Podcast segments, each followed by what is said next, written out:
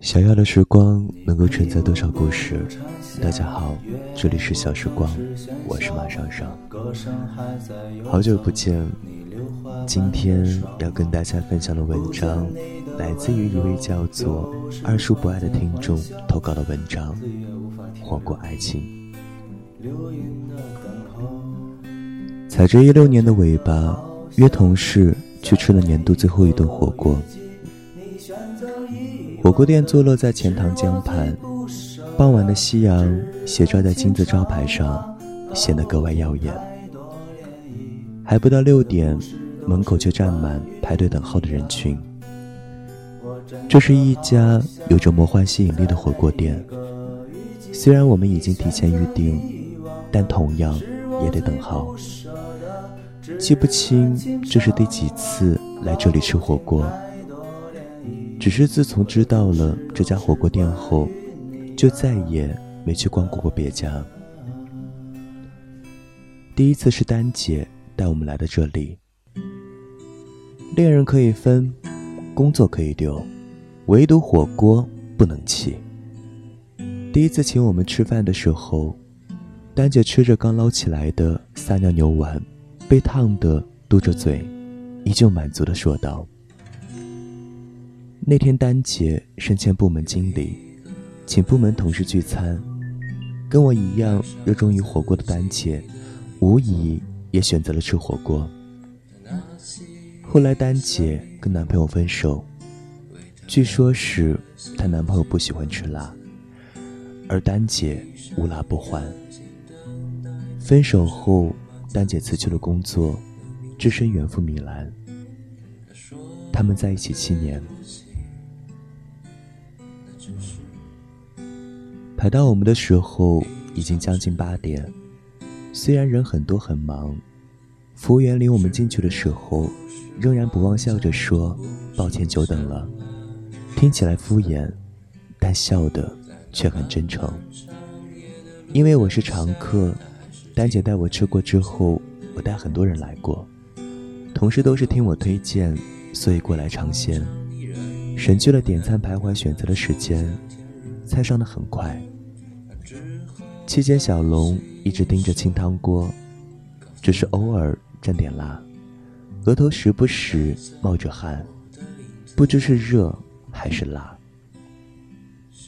坐在旁边的惠子边给小龙递纸擦汗，边向大伙解释说：“小龙不怎么吃辣。”小龙和惠子是情侣。惠子很能吃辣，在一起之后，小龙开始慢慢学着吃辣。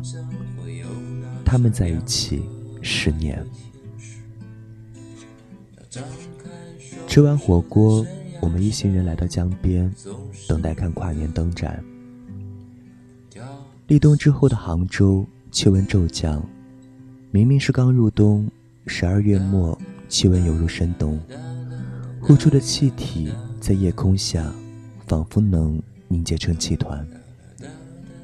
江边时不时有风吹来，夹带着寒冷的湿气，把我们冻得直哆嗦。小龙脱下自己的外套，指着江对面的万家灯火说：“惠子，相信我，总有一天，这个城市的某一盏灯是为你而亮的。”我要给你一个家。期间有人起哄：“嫁给他吧！”惠子笑靥如花，开心的对着江面大声喊道：“小龙，我要嫁给你！”惠子的呼喊声随着江浪一并消失在夜空。年近三十的小龙笑得像个孩子。跟平时戴着眼镜、一脸严肃的模样完全不同。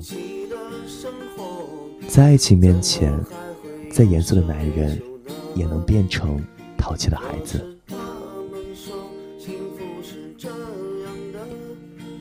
接近零点，消失大半年的丹姐发了条朋友圈：“但愿在我看不见的天际，你张开了双翼。”遇见你的注定。配了一张半身照，照片里的他披着散发，回眸一笑。配文是小幸运结尾的歌词，歌词的最后一句是“他会有多幸运”，这一句丹姐没有写。不知道丹姐是不是真的因为男朋友不吃辣而分手的，也不知道她现在还会不会吃火锅，只是再也没有见过他在朋友圈发过关于火锅的照片。分开的理由千千万，不爱了，哪怕一个眼神也会是多余的。爱的时候是真，不爱了也是真。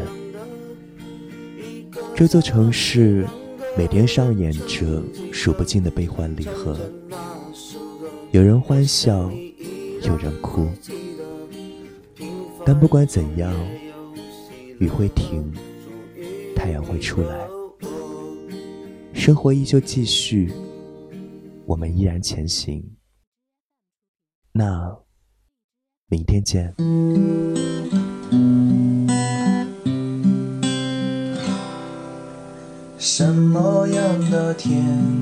想知道节目歌单，微信订阅号搜索 xsgyybt 欢迎关注小时光微信公众平台。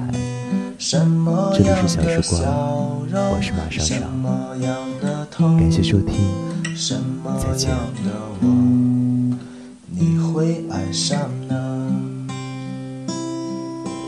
依稀耳畔听你说爱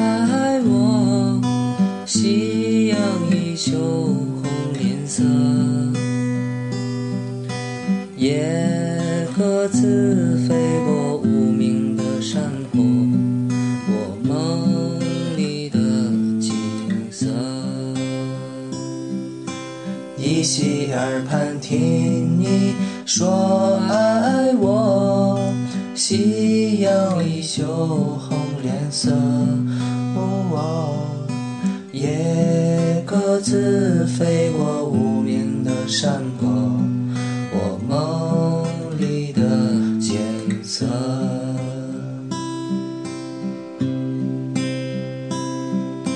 白云飘过天空，温柔的晚风，薄荷绿的颜色是你喜欢的。